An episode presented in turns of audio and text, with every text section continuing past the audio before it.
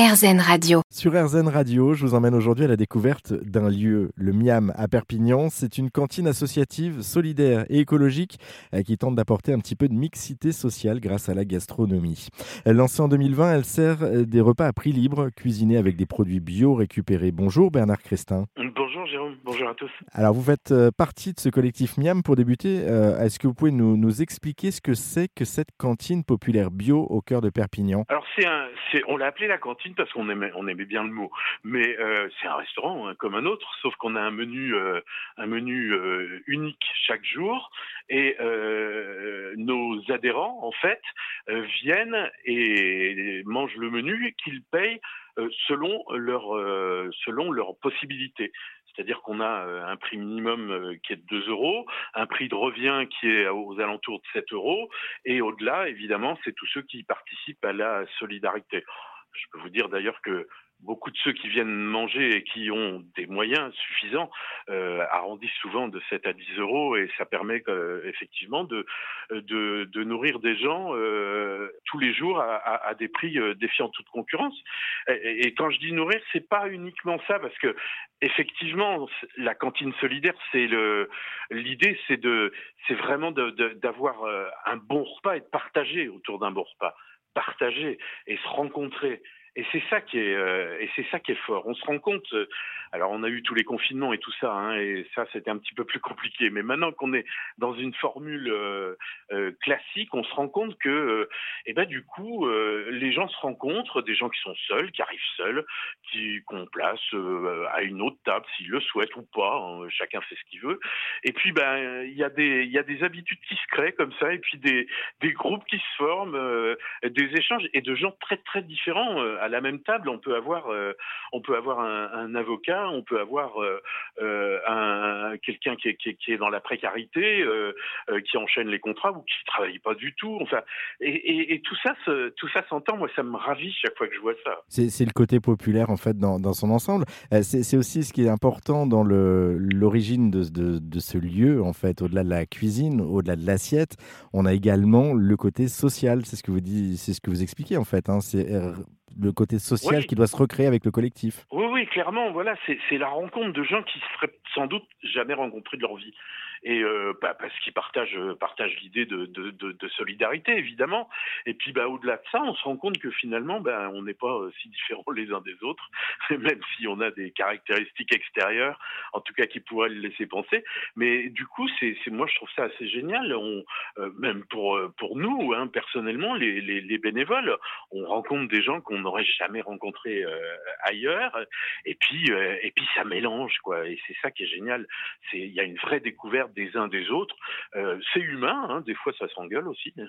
faut pas, faut pas, c'est humain quoi. C'est c'est une vraie petite société qui se recrée euh, à l'échelon euh, à l'échelon d'un petit quartier quoi finalement. C'est ça aussi, c'est entretenir la, vie de quartier qui peut qui peut y avoir justement dans le dans le centre-ville de, Perpignan.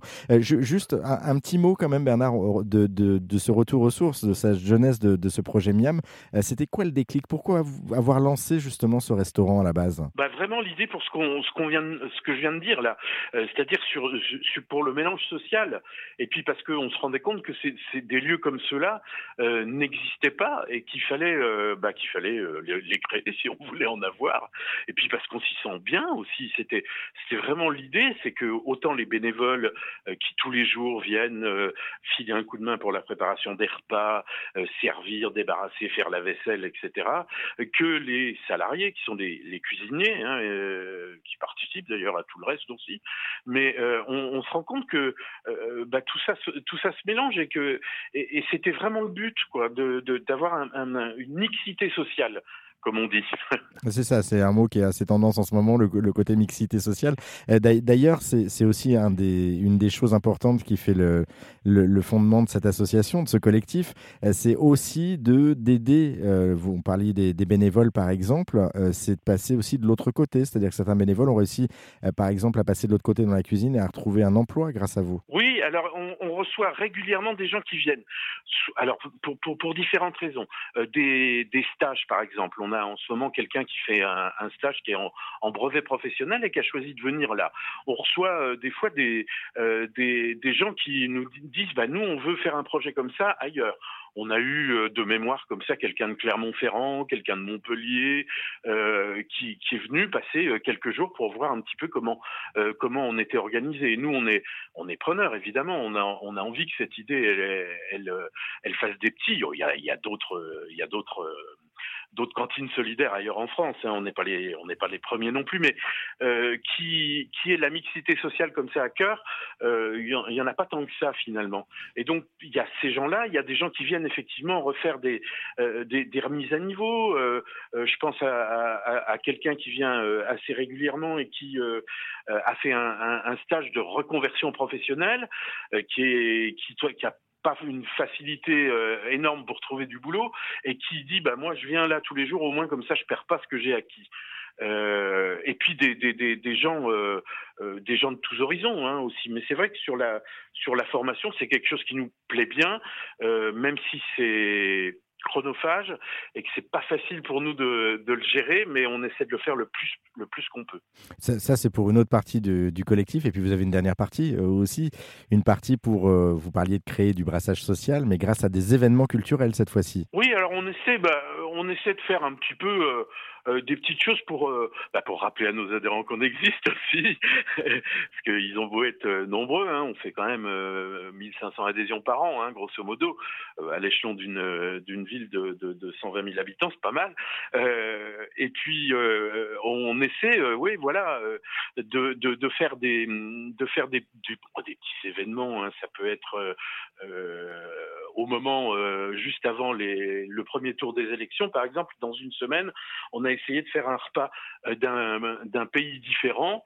Euh, pendant toute la semaine euh, pour montrer aussi la, diversité qu'on avait euh, nous déjà dans notre ville et dans, notre quartier et puis on essaie euh, aussi bah, de de faire des événements liés à l'actualité. bientôt, on va faire une fête autour du autour du livre et des plantes.